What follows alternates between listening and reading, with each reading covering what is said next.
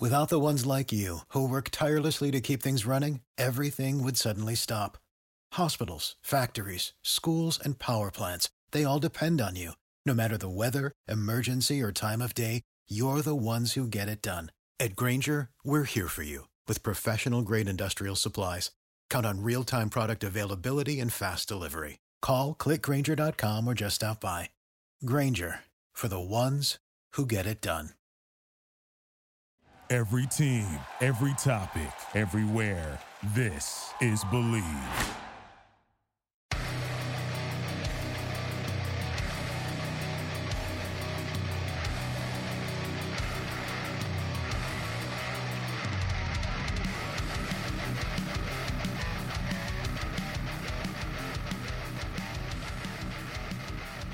Hey, welcome into Believe in Monsters. We are live on all of your favorite social media sites like Facebook and Twitter and YouTube. You can follow us, Believe in Monsters podcast at BIM underscore pod on the Twitter machine. I am Chris Krogman at Shy Bears 1985. Follow me on Twitter. I'm fun. I respond. I tweet a shit ton. Uh, follow Lucas at L underscore Barry 40 or at under 40 score Barry. Fucking, I don't remember. There's a lot of numbers and names and shit in there. So there's an L, there's a Barry, like a like a boysenberry, and then the number 40 because Lucas loves Mike Allstock's taint. So follow Joe at Joe Gaither six on the Twitter box. Uh, and yeah, we're fucking live. We're gonna talk some John Fox tonight and how he relates to uh, Matt Eberflus or how these two teams might be similar.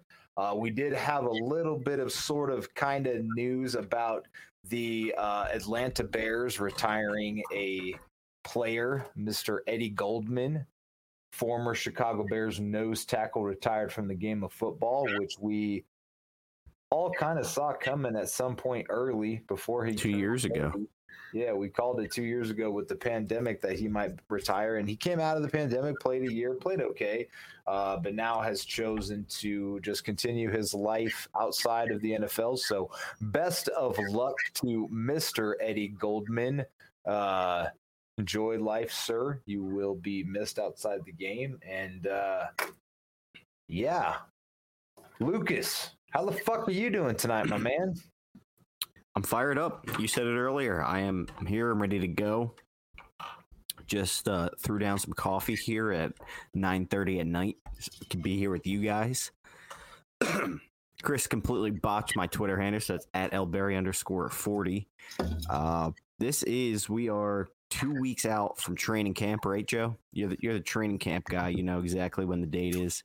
Two weeks out, so we got two more coaches in our uh in our year one rewind. Here we got John Yeah. Fox, Matt Negi, whoever who, who was the guy who called him that? Matt Negi. That's his name, bro. It's No, the announcer. Nagy. There was there was one now, announcer who kept saying it. Who was that? I don't know. I'm not good I don't with know. That was announcers, fun. We, we we were joking about that for a while in one episode. I remember, but uh, I, f- I feel like the the the Adams talked about that on their podcast as well, s- saying that that was the correct pronunciation was oh, probably. but nobody ever called him that. It was Nagy, and he nagged all of us for a while. But I unfortunately will not be attending that recording of the Believe in Monsters podcast, as I will be in transit to Las Vegas, Nevada, meeting up with L underscore Barry forty underscore. I'll be I'll be holding down the fort here on Tuesday though, and then meeting you on Wednesday. Right, right. But I'm flying Tuesday, and that's when we record, which today's Tuesday. Joseph Gaither, my main man, looking beautiful as ever. Love the locks tonight, my friend. The beauty nap. Uh, wish you I had that kind of hair when I was younger that just you know could stay whatever way I kind of played with it with no product because it, it looks like looks thick like- and like a Brillo, like a Brillo pad. And I don't mean any disrespect by that, but like you can pretty much shape it however the fuck you want, and it just stays there. It's it's beautiful. kind of like a nice thick patch of like rough on the golf course. It's like some real fluffy rough. Uh, that's that's uh, one way to describe it, and uh, Krugman is correct that I can kind of just whichever way I move it. If I hold my head, head hold my hand over it for a while, it kind of just starts to form like that. Uh, but yeah, we're doing great. It was uh, Alabama Day at SEC Media Day, so it was very very stressful, long day today. But uh, on the downhill of SEC Media Days, and actually, uh, Luke uh, Chicago Bears training camp, they report a week from today, one week from the day, uh, the 26th, they're reporting and they're holding their first practice closed to the public uh, in eight days, next Wednesday. So we're getting we're, we are closer we're closer than you can even imagine for some Chicago Bears football. It is right around the corner. The precipice of a new season is upon us. Uh, so really excited about that. Excited to be here. Uh, re- really, the John Fox era was, oh gosh, such a low, dark moment uh, for for me as a as a Chicago Bears fan. Well, you know, abandon all hope. You you enter here for, uh, with, with John Fox. Uh, really, just disgusting time. But as we were getting into uh, just kind of before the show, goodness gracious, the roster, the Phil Emery roster was just was just awful.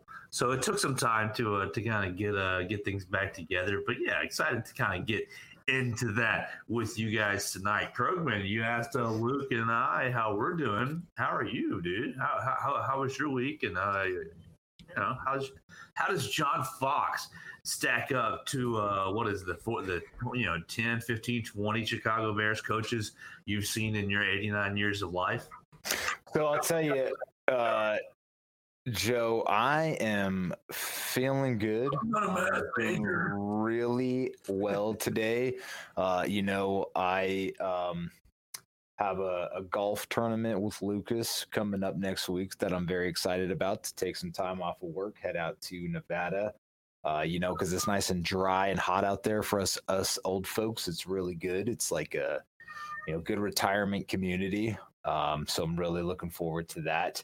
Uh, and John Fox actually has it's an interesting twist to you know me or with me because I live out here in Denver, uh, which is where Fox was fired from when the Bears hired him. Uh, and so as soon as the Broncos fired him, I was like, no, no, no, no, no.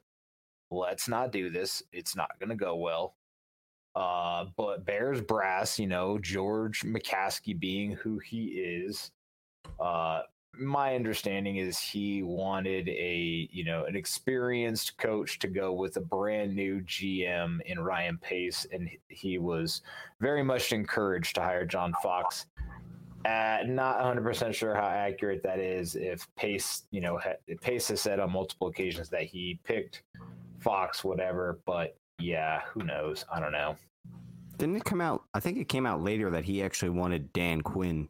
I know that that happened rewinded last year, but I'm pretty sure Dan Quinn was a Ryan Pace guy as well. I had heard he uh, wanted Todd Bowles. There was that too. Yeah, there. I mean, there was a lot of rumors. Basically, I mean, what to me, what really came out of this was, uh, you know, the Bears were an absolute mess after Trestman. I mean, it was just a disaster. The locker room was in shambles, and the Bears needed a safe hire. So, um, it didn't surprise me at all that they hired Fox, and uh, I guess at that point, I was a young, naive Bears fan, and I was like, okay, I could get on board with this. You know, a, a, Super Bowl winning coach who has, you know, at least an established reputation. So, um, established reputation of going eight and eight. I mean, that is. Oh, he didn't win a Super Bowl. He went to a Super Bowl, right? He didn't win. Yeah. They lost. I, thought he, lost, I thought he lost to the the Patriots. Well, I think more his reputation was more so that you know he he generally had pretty well coached teams, and you know guys respected him as kind of that elder coach in the league. I, I, so I mean, I'll say this: he could he could build a staff. He was really yeah. good at building a staff. I mean, his his his coaches while he was here were were really good. Um, Fangio, he had Fangio and Gase, Adam Gase. Yeah, Gase was that was that was really interesting too because Gase was a really hot name that off season and was people thought that he would be uh, a potential head coach that off season ended up being the offensive coordinator for the Bears and they did really well uh, under him you know because he was the OC in in uh, Denver as well so that was really interesting but uh, we have a surprise We do. special guest waiting. Is it John queue, Fox? And I would like to see what uh, John Fox has to say as he's waiting in queue. No, we have Usaid Kashul, special guest from Fireside Bears, joining us tonight. Usaid, it is your birthday, or was your birthday this week? So Joe's gonna go ahead and uh, sing you in, and then uh, I'll just say, "Hey, welcome, man, and happy birthday! Joe. How are you?" Happy birthday to you. Well, thank you for the intro, guys. I'm excited to be back here on here. Obviously, uh, a lot of changes gone down this summer with how I'm covering the Bears, but uh, that's all stuff that's going to be. Uh, we'll talk about that closer to training camp, I guess. But I guess the one piece of news: I'm not actually doing Fireside Bears anymore. I'm just probably going to be sticking to Bear Report for the 2022 season. This is my fourth year with Bear Report. Super exciting stuff there. I've been dropping training camp previews left and right, but what an interesting time to like start talking about the Bears because I actually got into covering the Bears like that 2017 season, um, which ironically was Fox's last year also. But I don't think I was ever like a crazy naive fan just because I kept up with everything that was going on. And, you know, I think when you look at it, like I reflect on that hiring process and then I reflect on obviously the Matt Nagy hiring process too. And I think there's polar opposites that stand out, right? With Ryan Pace as the GM because I think people forget like Fox went to the Super Bowl in 2013, right? When it was Seattle versus Denver.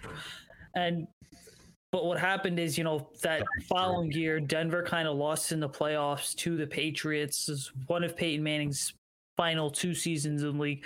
Fox gets fired. Gary Kubiak takes over. So Fox did not get fired until like mid January. And I remember, you know, a lot of beat writers and stuff just tweeting, hey, the Bears search has gotten so much more interesting with John Fox now officially on the market. But I also look at everything and say, you know, from the perspective of a team that needed that was young that needed to learn just how to be disciplined. I think John Fox was instrumental in that because there were so many players like Leonard Floyd, for example, or a Jordan Howard or a Tarik Cohen, you know, that did kind of have kind things to say about Fox after he got fired, but I don't ever think he was anyone's first choice, including the GMs. Hmm. Hmm. Very interesting. Um, and yeah, there was a lot of change going on that off season, and Fox was a steady voice uh, in you know available or whatever. He was a senior senior head coach or a, a retread, if you will. Which I'm never a big fan of retread coaches. The only one that ever seems to have worked out was uh, Andy Reid. Uh, and he was always successful in Philadelphia, just could Yeah. never get them over the hump. Uh, so you said uh, over the last couple weeks, as you know, we've been going through first year of new coaches since this will be another new coach's first year with the Bears. Uh, we went over Trestman, we went over uh, Lovie. Lovie Smith, um, and now we're going over John Fox. Uh, kind of what what comparisons would you say, or would similarities do you see, or that could be coming this year with uh, with Fox's first year with the Bears, who they went six and ten, and Eberflus's first year Uh, the over under is set at six and a half, so might see another six and eleven team or whatever. What do you see? Yeah, I see like six, seven, you know, possibly eight wins. I know a lot of people have the Bears pegged as a wild card this year, but You misspelled 17. I don't know. So that's your opinion, Joe. But any, sorry, I just got home from like football because I've been at football camp all day. Um, first year coaching, by the way, so that's exciting. So that's why I'm a little like tired. It takes a lot out of me to have to shift from like freshman football to you know college and NFL, and then obviously being on the show with you guys. But no, I think you know this year overall, just looking at the state of things with the Bears, is that you compare like the roster that the Bears had under John Fox that first year, and you're like, well, outside of the rookie class, let's say, because I wouldn't count the rookie class the first year, it's like what real building blocks were there, right? When Fox kind of arrived in Chicago. You contrast that to what Matt Eberflus and I will say Ryan Poles are walking into here.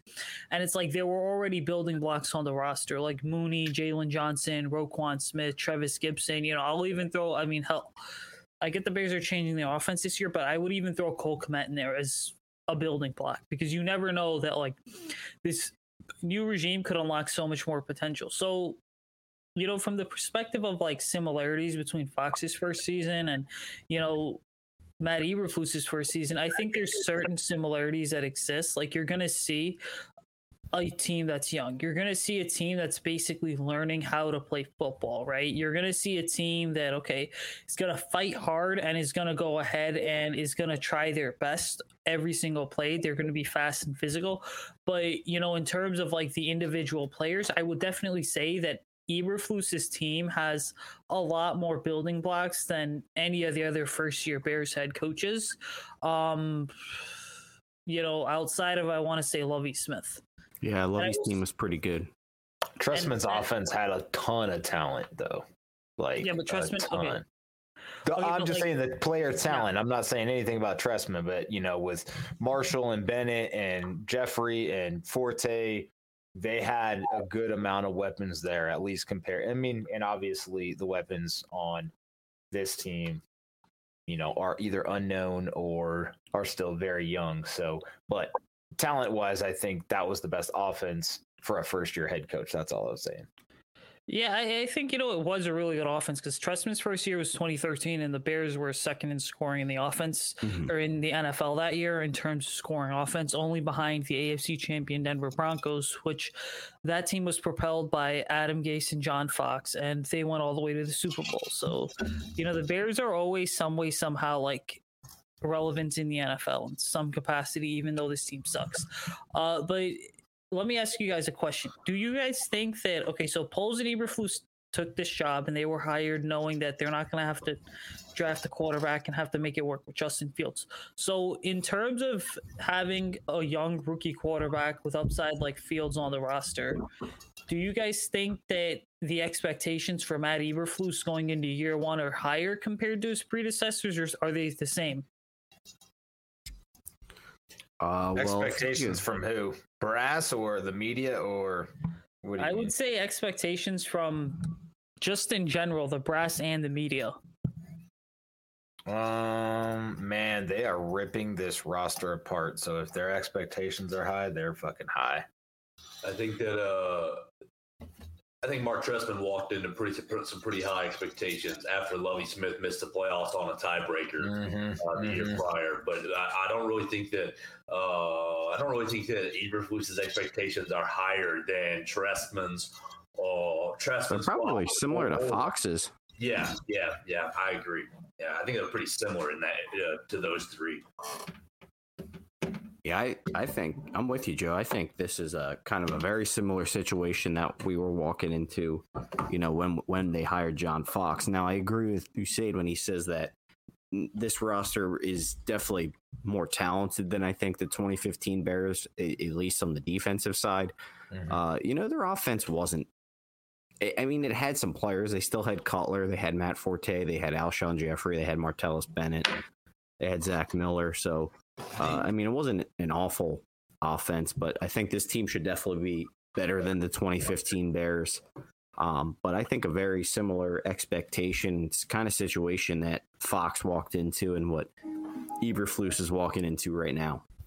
The interesting part to me, uh, in, in, if we're in the comparisons uh, game, which we are tonight, is if you look at the 2015 roster, uh, and you, you basically say it was an offense that was relatively had some pieces, but but you know it was in transition, trying to hold it together essentially, and a defense that was very not good and just trying to build around, just trying to get something built. Uh, I think you probably say that about uh, the 2022 Bears defense and then offense, vice versa. Having the, having our defense currently this year being a defense that has some pieces and has a, has some potential to actually be good, but there's some changes going on. You trade away Khalil Mack, just like the Bears traded away Brandon Marshall on that offense. You tra- you, you make some transitional moves there.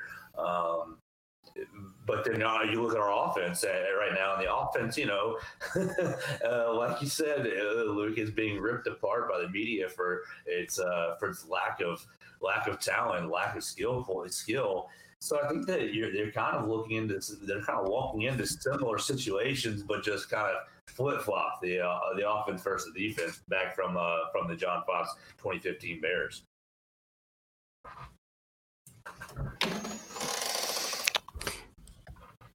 I think uh, I think there's some building blocks on the offense. Maybe not a ton.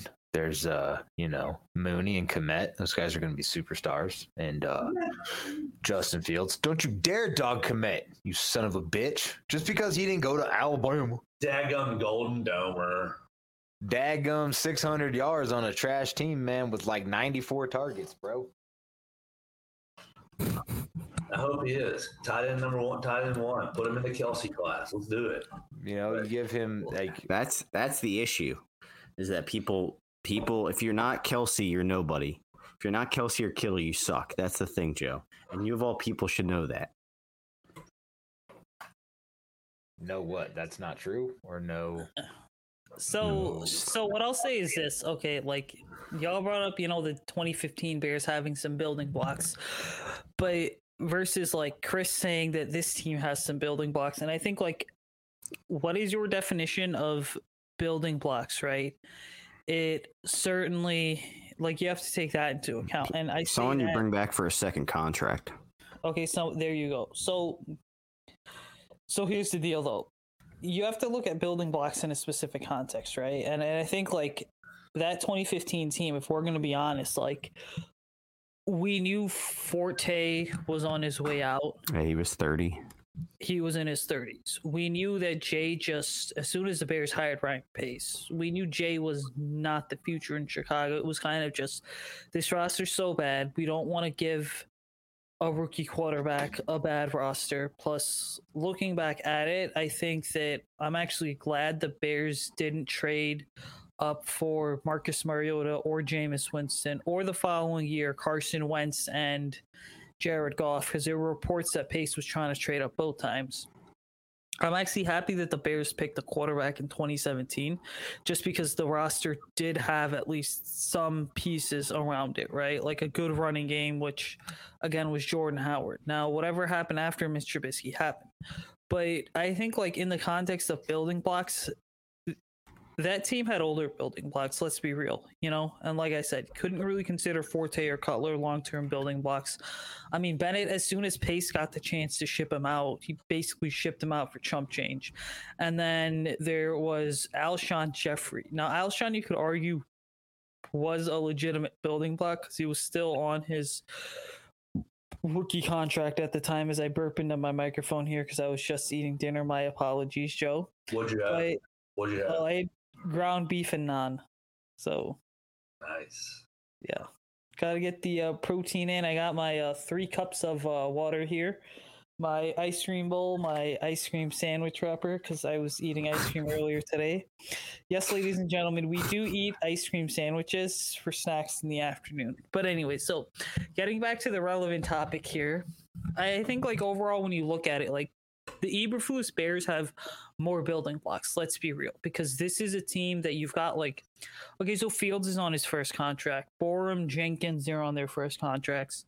Kmet, Mooney on their first contracts. You got Montgomery, Herbert. So I counted off like what, ten players right there that are on their first contracts, all of which have the chance of you know becoming long-term building blocks that could easily get second contracts. And then I think when you look at the defensive side of the ball, you're looking at kind of the same story, right? You've got Trevis Gipson, who I think people don't give Trevis Gipson enough credit for what he did last year, especially considering the fact that he was asked to basically be Khalil Mack without actually having any of the traits or ta- intangibles that Khalil Mack does.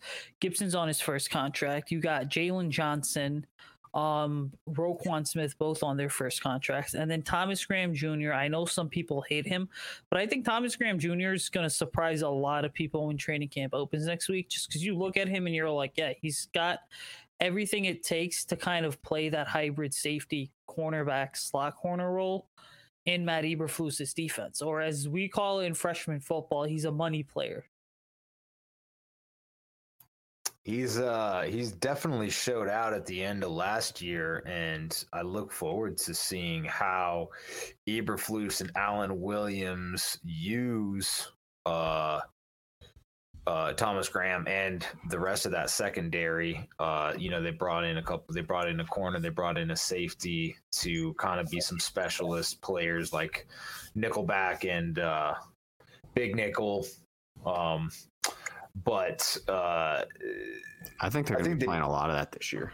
for sure, and, and the NFL is moving moving kind of towards that style, especially with like more mobile quarterbacks, running quarterbacks, and then a lot of tight ends in the uh, in the mix. Um, people don't want to be caught with their pants down, but also want to be able to defend the run. So Real tight ends, not like Cole Kmet.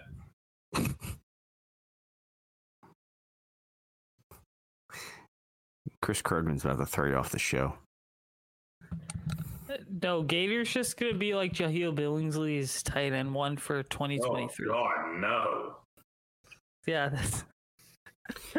Let's see what the Bears basically in 2015 on their defense they had. I would say Kyle Fuller and Adrian Amos were their two building blocks, and Eddie Goldman was on that defense as well. But yeah, no, for the I would say they definitely had a lot of older players on offense and a lot of their guys in their later 20s too on defense. And uh, I guess it's you know in a good way, it's good that Poles kind of just trim the fat with a lot. Of, I mean, they they obviously had a lot of free agents, but I feel like a lot of times Pace just signed dudes to sign dudes, and I think with Poles here, he's at least his methodologies, he's getting younger, higher upside guys. Where, for example, Ryan Pace, I think in that first year he signed Antrel Rolle, who was 33, and it was just like, what are you doing? Like that does it shows our team nothing. This is just another guy. When if you compare that with what the Bears are doing this year, for example, take Nicholas Morrow, you know, instead of uh, you know, trotting out some random old, old guy out there to fill a spot. They're, they ha- they bring in a guy who, you know, who has shown flashes who could possibly be, you know, a solid running mate to Roquan Smith. So um, I think the the kind of contrast in in off season philosophy there, I think, is interesting. Just because I think Ryan Poles is granting a chance uh, to a wider net of players, which could obviously, I mean, it could easily blow up in the Bears' face if these guys don't pan out. But at least you know you're not. If you find one or two diamonds in the rough here, I would consider that a pretty successful off season.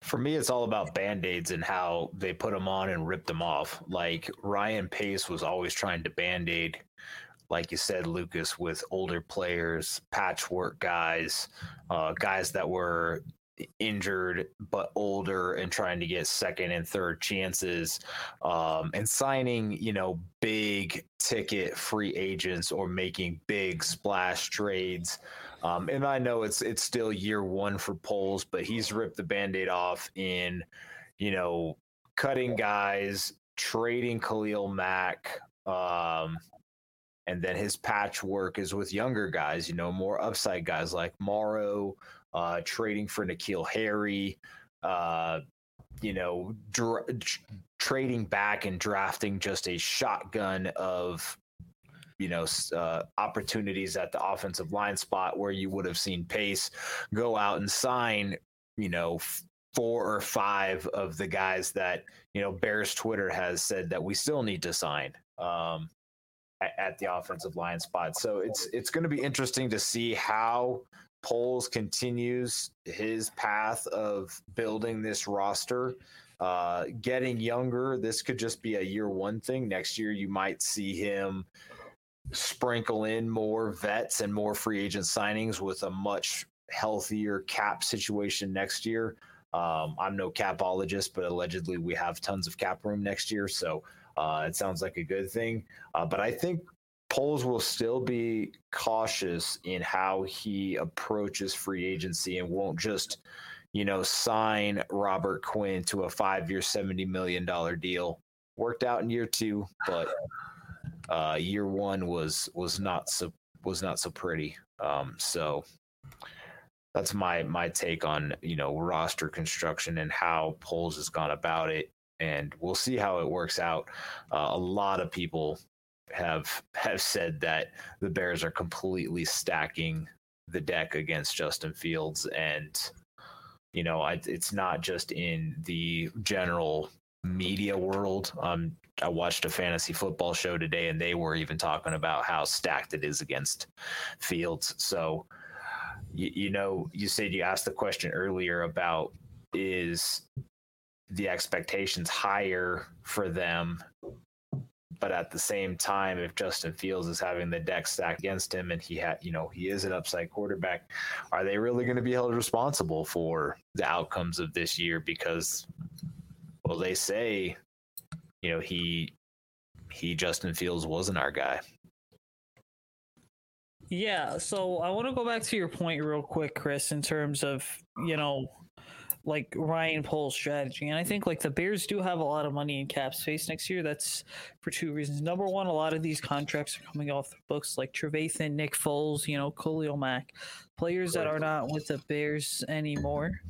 But also, it's because the Bears don't have, you know, a full 53 guys on their contract. You know, there's still a lot of moving pieces. And again, there's more money that can be created by letting go of Eddie Jackson, Cody Whitehair, and Rob Quinn next off season. But you know what's interesting is this is I think like look, if you're Poles and Eberflus, and I don't think anyone's made this observation on Bears Twitter simply because I believe that a lot of the analysis that's on my timeline and our timelines, I should say, is just incredibly generic. And more often than not, you know, the problem is the simple fact that, like, a lot of people think they know and they're able to identify and understand certain trends, but it's like they really don't know. Okay. And people are like stoked for bringing in Eberflus and bringing in Poles because they think a fresh approach is going to change everything. And it's just like fresh faces may bring different approaches, but at the end of the day, the approach doesn't matter if the results don't show up, right?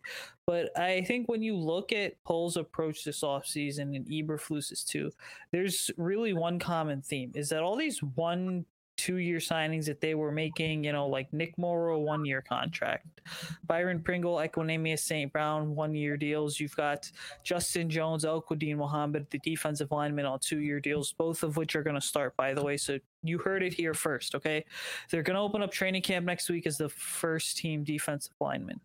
But anyway, I think when you look at Eberflus and Poles, like they come from organizations, the Chiefs and Colts, which develop reputations for being teams that really value homegrown talent. And quite frankly, like if we're being honest, as Lucas is going to continue to nod his head here and agree with me, like the Bears have been one of the most active teams in free agency over the last decade.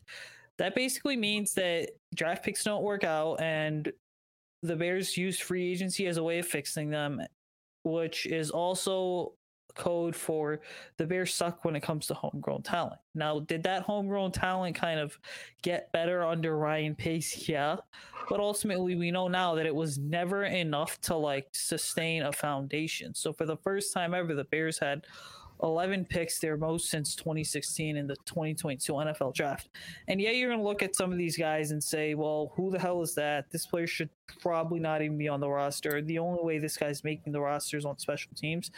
But, you know, if you can get a special team stud in the seventh round, like an Elijah Hicks, that's real good because I mean, let's be real. Like Sherrick McManis was not really a defensive player; he was just a stud on special teams, and yet look how valuable he was. The guy was a fan mm-hmm. favorite. So, I think overall, as I wrap my rant up here, probably because Gator's getting incredibly irritated with me, is the simple fact that when you look at you know Poles and Eberflus, I think it would be stupid for them to go ahead and say, well, Justin's not our guy, simply because when you look at the 10 teams that changed GMs or head coaches this offseason, I mean, the reality is that of all of them, not a lot of them, you know, are walking into situations where they've got a talented quarterback like Justin Fields to build around that would actually do wonders for their own job security. Because if Fields pans out, you know, in 22 or 23, and he takes that jump, you're basically going to.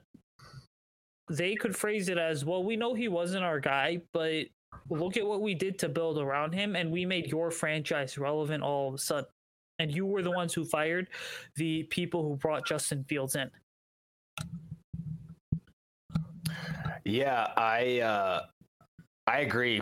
Homegrown talent has been and has been garbage, and that's one one of the things that that always annoyed me about Ryan Pace uh, is the talent. Homegrown talent did get better under him, but he constantly traded away the opportunity to add to that homegrown talent whether it was trading up or trading for players or you know giving away first rounders you know, left and right. So i mean not trading back more. Ryan pace was very good in the later rounds of the draft and he just constantly gave those picks away.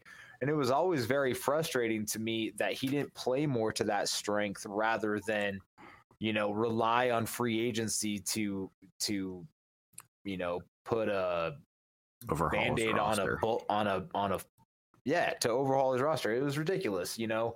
Uh you have a, a gaping hole and you try to put you know slap a, a, a Piece of gum on there. over it. Yeah and it's just not going to work. It's not going to work. You need that homegrown talent and you say you know if it's a, a seventh round uh, special team stud like like Hicks, that's awesome. If Braxton Jones pans out as a fifth round left tackle and starts, that's awesome. If you know somebody goes down and they now have the homegrown offensive line depth to cover that hole for a few games, uh, then that's that's a win as well. And you never know how well you know Chris Morgan is going to develop these offensive line guys that were brought in. Uh, how well Velus Jones is going to you know develop as a as a professional 35 year old rookie. Um, you just never know. So older than you are, Chris. he is. He's like 92 or something. But um, I think- good points you said. I was going to say, I think the other point too that kind of doesn't, we you know, we we can talk about Ryan Pace drafting. He's definitely good at bringing in like solid draft picks. I would say, but I would say he really missed like I don't really know of one just elite talent he brought in. Maybe Roquan, but outside of that, that's it. Adam Shaheen. Fields. That's what I mean. He brought in a lot of guys who could fill spaces on an NFL roster and were fine. They were just guys though, but I really I think Ryan Pace really missed on all of his really big picks. Like he never really brought in an elite talent outside of Roquan, I would say. Eddie Eddie Goldman. All right, so so Lucas, let me ask you because someone brought Eddie up. Would you consider Eddie Jackson an elite talent? Because I, I know Eddie Jackson's incredibly polarizing, but like, let's be real. I mean, part of the reason that you know he quote unquote had a decline in production is simply because like the Bears front seven was decimated with injuries, and then the secondary around him also sucked, which forced him to have to step up and do more.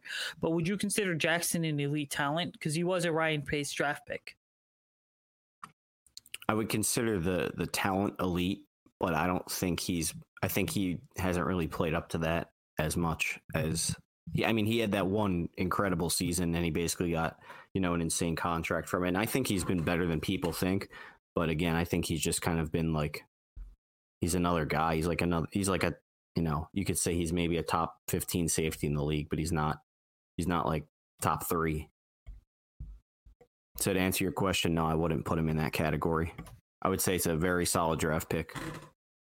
Yeah, I think like like I look at Braxton Jones right now, okay, and you know what I say is this: it's like like I think people forget the NFL kind of went through a phase where a lot of people were under the impression that you know you could only find an elite safety within round one because this is I mean Jackson got drafted in 2017. A year later, you had well, the same draft class you had Malik Hooker and Jamal Adams, and then a year later you had Minkah Fitzpatrick. Then I think it was 2018. Yeah, you also had Derwin James. So a lot of people are under the impression that okay, to get really solid safety play, you can only find them in like the high rounds. But I think ultimately, like Jackson's been good for the Bears. Has he been like as good as some of the Eddie Jackson truthers want to give him credit for? No. Because like that first touchdown in the Bears Rams game week one, in the 2021 season. Like, if you look at the all 22, I mean, that was kind of just Eddie Jackson being lazy on that play. But ultimately, I think he's been solid, but he hasn't, outside of the 2018 season, really been anything significantly special. Mm, yeah, I mean, I would agree with that. I wouldn't. I wouldn't say he's I mean, top 15 safety in the league, that's potentially accurate. I would say he's probably a top five free safety in the league. I mean, when he's used correctly and can do what he's meant to do, like when he had Amos as the in the box safety and he didn't have to be up in the box as much, then he was he was much better. Uh, but when he had to be more involved and try to be a tackler, which he, we all know he's not, then he he wasn't as good. And I think that completely took him out of rhythm. Uh, he was asked to do things that he wasn't comfortable doing, and I think we did see flashes of good Eddie Jackson last year. But you know, like you said, said we weren't getting a ton of pressure on the quarterback um, he was out of position a lot of times. So, yeah, uh, I think Eddie Jackson will be much better this year. We'll see him in that cover three and be, seeing him roaming the uh, the center field much more. So, uh, I would. Is he elite? No, I think he was an incredibly good draft pick though for a fourth round guy with a yeah. broken leg. Fantastic draft pick. That's what I mean, though. My, my main point was just that I think Pace really struggled to kind of get over the hump as well, just because he never really had that one guy that transformed the team. And he constantly, had, he, he, traded his first rounder all the time. You well, know, he traded his first well, rounder two, three times with with uh, with Mack, and then uh, with uh, with another deal. I can't remember. Whatever. Anyway, so so uh, yeah, it but was the Justin Fields deal, right? Because he, yeah, it was a Justin Fields deal. The Pace traded away the 2022 first rounder to move up to grab Fields because before that, the Bears had traded two first rounders away for Khalil Mack. Yeah. Yeah. So it'd be nice to have a first round pick again. Next year. Next year's the year. So, Joe, I want to go to you here. We're 40 minutes into the show. We got a little off track there. Uh, I mean, what are some of the main takeaways you have from the the Fox first year and this Chicago Bears team with Matt Eberflus? Oh well, I mean, it was it, it, was kind of a year where they just had to get through it. They just had to get through it to. Don't you kind of feel that way about this season? Yes, though? yes, absolutely. You look at you look at the expectations, and you say kind of brought that up a, a, a while a while ago. It's like and you look at the roster and it's just like okay you just kind of have to bite the bullet and get through it and understand that you know Ryan uh, Ryan Poles is playing kind of sort of this, this long game and development of homegrown talent and you know let's get to the 23 NFL draft and bring another draft class in and see what the money situation looks like at that at that, at that point. You look at kind of what happened in the 15 off season with the Bears getting rid of Brandon Marshall, with you know watching, uh, you know working several players out of the out of out of the roster. Lance Briggs was gone, you know, was was let go. Chris Conte was let was, was allowed to walk. Like several players, Charles Tillman were allowed, was allowed to walk. Like several players were let go, and you know, and they basically just had to kind of eat some of that some of that cap situation and eat some of that transition. And I think the same thing is what you're. I think I think we're walking into something very very similar this year, where the Bears are just having to. Uh, oh, why didn't we go out and get this player for Justin Fields? Why didn't we make that move for Justin Fields? Well, at some point, you got to bite the bullet. When we've talked about it before uh, on the show, that like some point you've got to pay uh, these debts that are stacking up, and, and and kind of we've kind of all alluded to it throughout the last 15, 20 minutes that Ryan Pace Ryan Pace's fatal flaw is I think he always viewed uh, his roster or, or his team as a handful of moves away from winning a Super Bowl. And so why not go make these moves? Why not mortgage the future of the franchise? Why not, you know, get trade away picks because because if I can get one that one guy, then that's going to put this roster over the top. Well, we we haven't been there, and I and I think that uh, Ryan Poles recognizes that, and, and, you know you you have to just kind of suck it up and bite the bullet and realize that these sorts of things take time to build consistency, and so you you have you know more than three or four, more than four draft picks. You have four, you go seven, ten, you know, in that range, and you keep stacking up your your your chances at at you know what is it by at taking more bites of the apple, trading back, getting more picks in, in, in the back end of the round. You know, be, bringing in homegrown talent, not overpaying for veterans, letting the right guys walk. And so I think you, you see a lot of similarities uh, from 2015 to this coming year, where yeah, we're we're paying the price for some of our previous regime's mistakes. And does that mean that we probably do go six and 11, seven and 10, maybe eight and nine? Well, yeah, that's what it probably is going to look like. But uh, don't sit here as, as a Bears fan and say, oh my gosh, you know, when it comes to November, December, oh my gosh, Ryan Poles, he's an idiot. Oh my gosh, Matt Eberflus, he sucks. When you know, they're just paying for the sins of Matt Nagy and Ryan Pace uh, if, over the last three or four or five years. Yeah, those are those are some solid points there, and I'll let you know Chris and say take the mic here in a second. But I almost feel like that this, you know, the more you were talking about this, and the more I've you know kind of just flashed back on John Fox. I feel like this year that we're walking into it almost seems like a combination of the whole Fox tenure wrapped in one. Like, you know, we talked about Ryan Pace's kind of inability to, you know, want to draft talent and always to just bring in veterans to fill holes. Well, I feel like his first few years at Fox was just like literally three years of patchwork. Whereas I feel like, like I said, with with Ryan Poles coming in here, he's just cutting the fat immediately, letting young guys playing, seeing what we have. So you know, we'll be able to hopefully be competing for something next year, uh, whether it be a playoff spot, the division, whatever. You know, I think Poles is really giving a lot of young guys a chance to play, whereas these John Fox years starting 2015, 2016, 2017, you know, they had an old quarterback who was on his way out of the team and uh, just a bunch of guys who were there in the midst of getting rid of. So don't I call think, Teddy Bear old. He was the man. Well, they were they were ready to get rid of him. I mean, his time was up.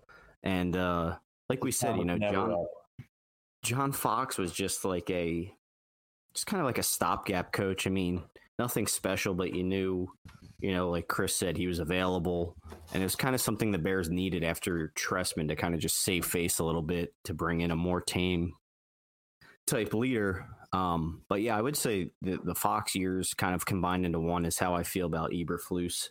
Uh, you know, this year, and and I feel a lot better about the potential that Eberflus has as opposed to, you know, when we're given Fox, we're like, all right, we know this guy's going to be here max four years.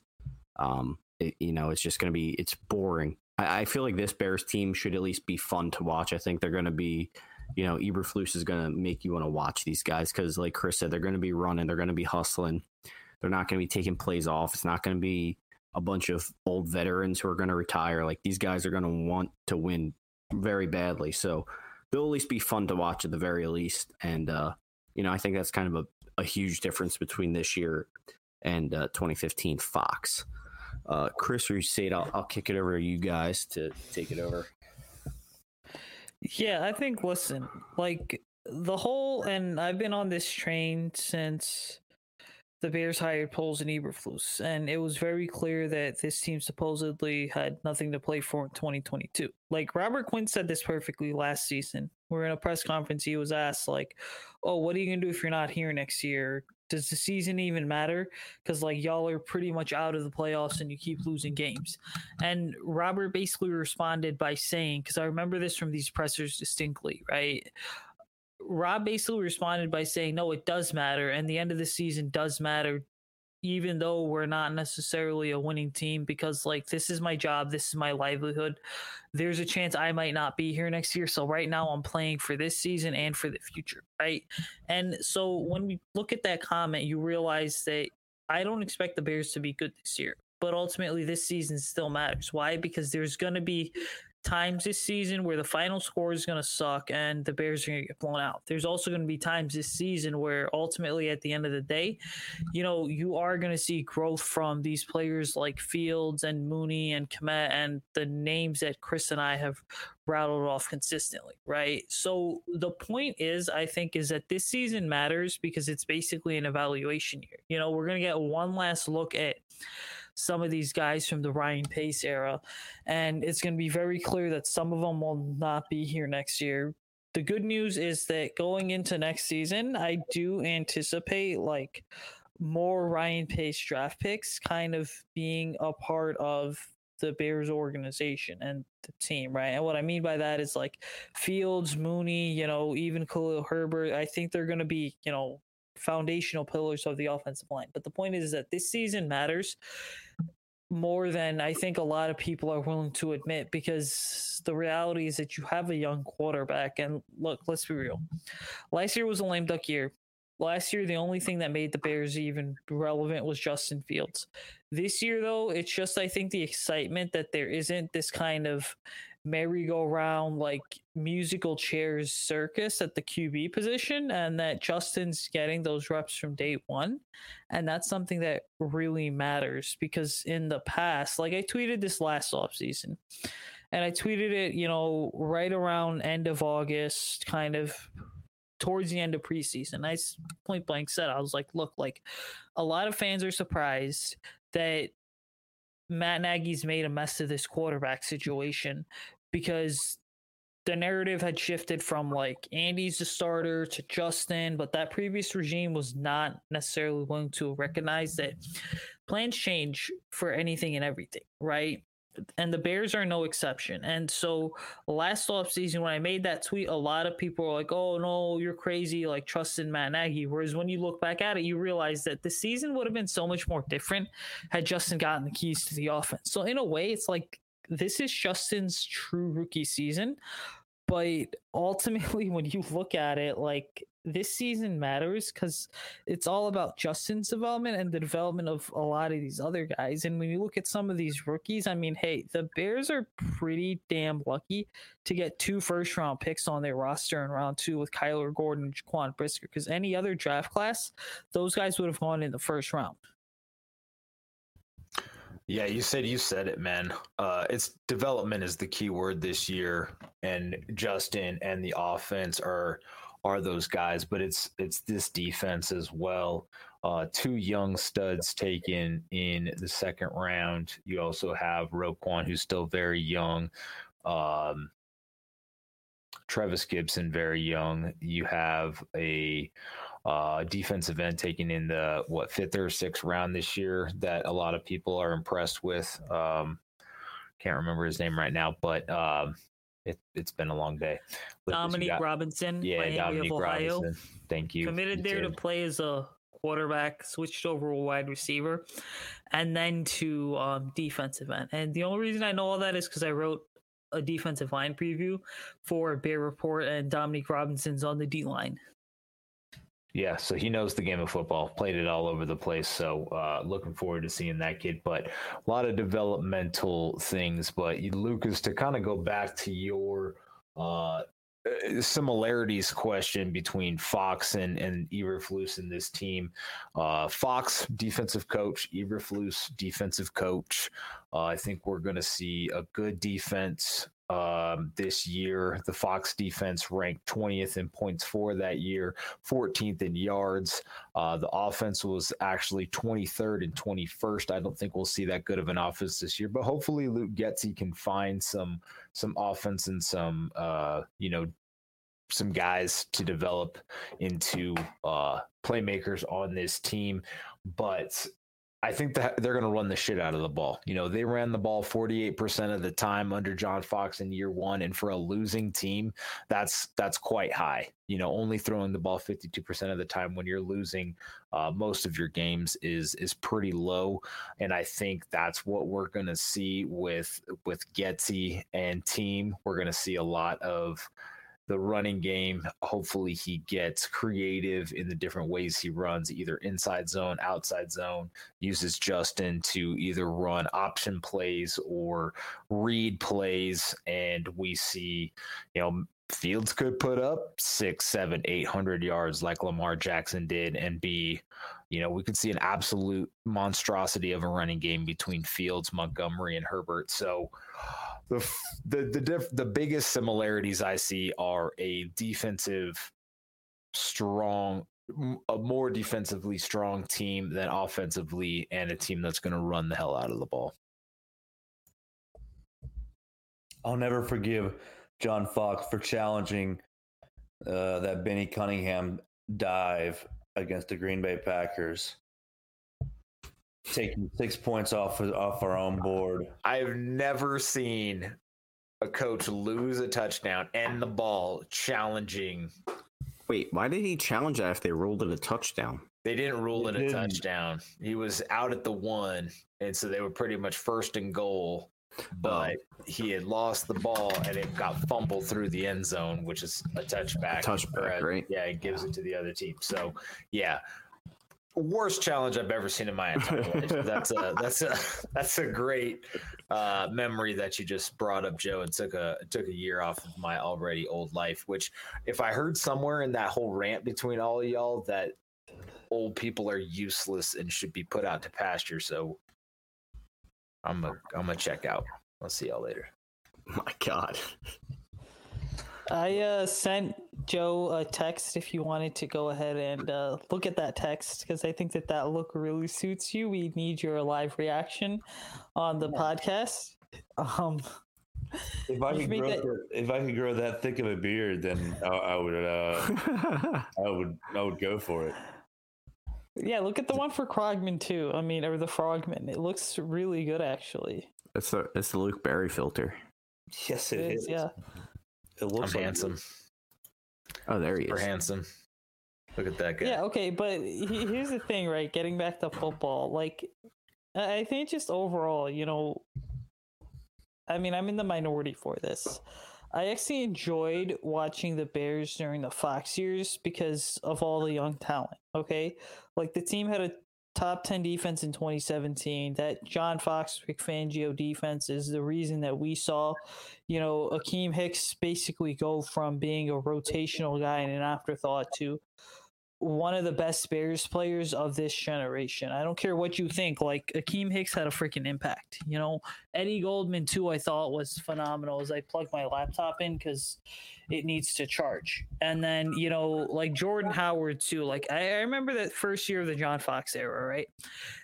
Everyone thought that like Jeremy Langford was the answer at running back in the future because he had like eight touchdowns, and then out of nowhere, like less than a year later, came Jordan Howard, you know, and let's be real, like the Bears offense that time sucked and really Jordan Howard was one of the only calling cards. And you know, you do I think have to give that regime credit and that coaching staff credit for just being able to kind of develop younger undrafted free agents, right? Like Cam Meredith, I thought was on his way to being a good NFL wide receiver before he tore his ACL in that Tennessee Titans preseason game in 2017. You know, and then another one I would say, and I think this is the probably the best undrafted free agent the Bears have had in recent memory, but it would be Bryce Callahan, undrafted free agent in 2015 and was a damn good slot corner. So, you know, like did the Fox like I understand at the NFL, all 32 teams are defined by wins and losses. Now, did the Fox era bring a lot of wins? No, it's 14 games and three seasons that the Bears won, right? But overall, I think that there were still a lot of silver linings that you look at and you're like, okay, you know what? I could totally understand why watching the John Fox Bears was fun. Okay, now if you guys want to discuss Matt Nagy, I mean, Joe, we'll have to do that another time. Just invite me back on the That's show. next whenever. week. That's next Yeah. week. That's gonna be interesting. I don't know. Maybe I'll hop on for that one too. We'll see. You can re- you can replace Chris next week. No, I would not replace Chris. This is y'all show, so I only hop on from time to time. You know. No, Chris won't be here. Oh, Chris won't be here. Where are you going, Chris? Uh, I'm that, retired. I'm old. Remember, I put out the pasture. No, I'm. Uh, I'll be in transit to Las Vegas, so I'll be flying out. Uh, to I'm, meet, Vegas. I'm meeting him out there the day after. Oh, dude. It, it's just hit me. In, in 2015, that was the uh, Brett Favre night win. Mhm. Oh That yeah. Oh, what a great night that was. I was um in transit on the way back from Pakistan that year, so I was in Istanbul and the old Istanbul airport did not have Wi-Fi, so I wasn't able to like watch the game. But then I found like a Starbucks and connected my phone to the Wi-Fi, and when I saw that the Bears had beaten the Packers by like three points or whatever, I was just like, "Let's freaking go!" Um, What a Yeah. great night. That was excellent. It was also ironically only one of two times that the Bears beat the Packers. Well, it's the only time the Bears beat the Packers at Lambeau Field in the Ryan Pace era, um, which is super damn sad. Which, speaking of, you know, Ryan Pace kind of talked about taking the North back, and you know, Ryan Poles said the same thing. So it's just like, like I hate to be that guy, but it's kind of like same shit, different day mentality. So here's to hoping this new regime actually does it this time. Well, I mean, if you do that, you can stay around for me. Honestly, that's that's what it that's all it takes. I'm a simple man. You beat the team up north, and you can hang around and get chance after chance after chance. Uh, unfortunately, we haven't seen anybody do that really in a long time. Since Lovie. That you know, that's one thing I appreciated uh, when it came to Lovie Smith. Okay. Also, side note: it seems like every time I'm on the podcast, Chris is like in transit to Vegas. I'm serious because one of the last times I was on the show, I'm pretty sure he was in Vegas. Yeah, that was like the first time. That was last year for the same tournament. You were on the show, but I was there that time. Oh. So, but we did have you on I, oh my god, Uh, I do remember that actually. when you were in, when I was in Vegas last year. So you are correct. I only go once a Oh. year. You said so. You just you just happen to uh, get the luck of. I mean, you're in Denver, right? So geographically speaking, um, it's not technically that far. So for all we know, you could be taking like weekend trips there or something, um, and not telling us. You see, look at the look on his. Exactly. See, he's opening the door right now for this conversation. No, but seriously, that Brett Favre night was legitimately the best. Okay, like I got NFL Game Pass and I've gone back probably like ten times and rewatched that game, just because there's something about being able to like ruin, you know, Brett Favre's retirement ceremony because like Bart Starr was there. Um, but it's one thing I always appreciated about Lovie Smith was just like the Bears won six, seven games with Lovie Smith sometimes, right?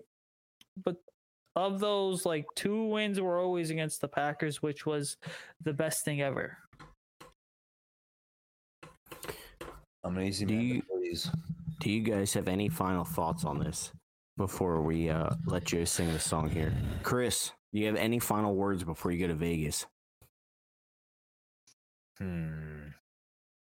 So my only contribution for next week is I stand super hard for Matt Nagy for years, and I was I was dead wrong.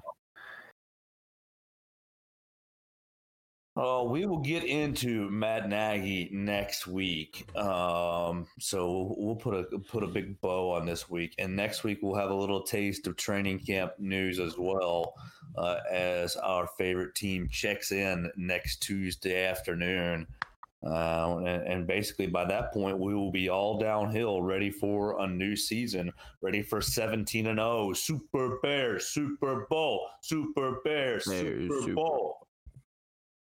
Getting excited for uh, you know uh, a, a magical run here. Uh, Luke, anything else you got for us this evening? Sing the song. Bear down, Chicago Bears. Make every play clear the way to victory. Bear down, Chicago Bears. Put up a fight with the might so fearlessly. We'll never forget the way you thrilled the nation. With your T formation, bear down, Chicago Bears, and let them know why you're wearing the crown. You're the pride and joy of Illinois, Chicago Bears. Bear down.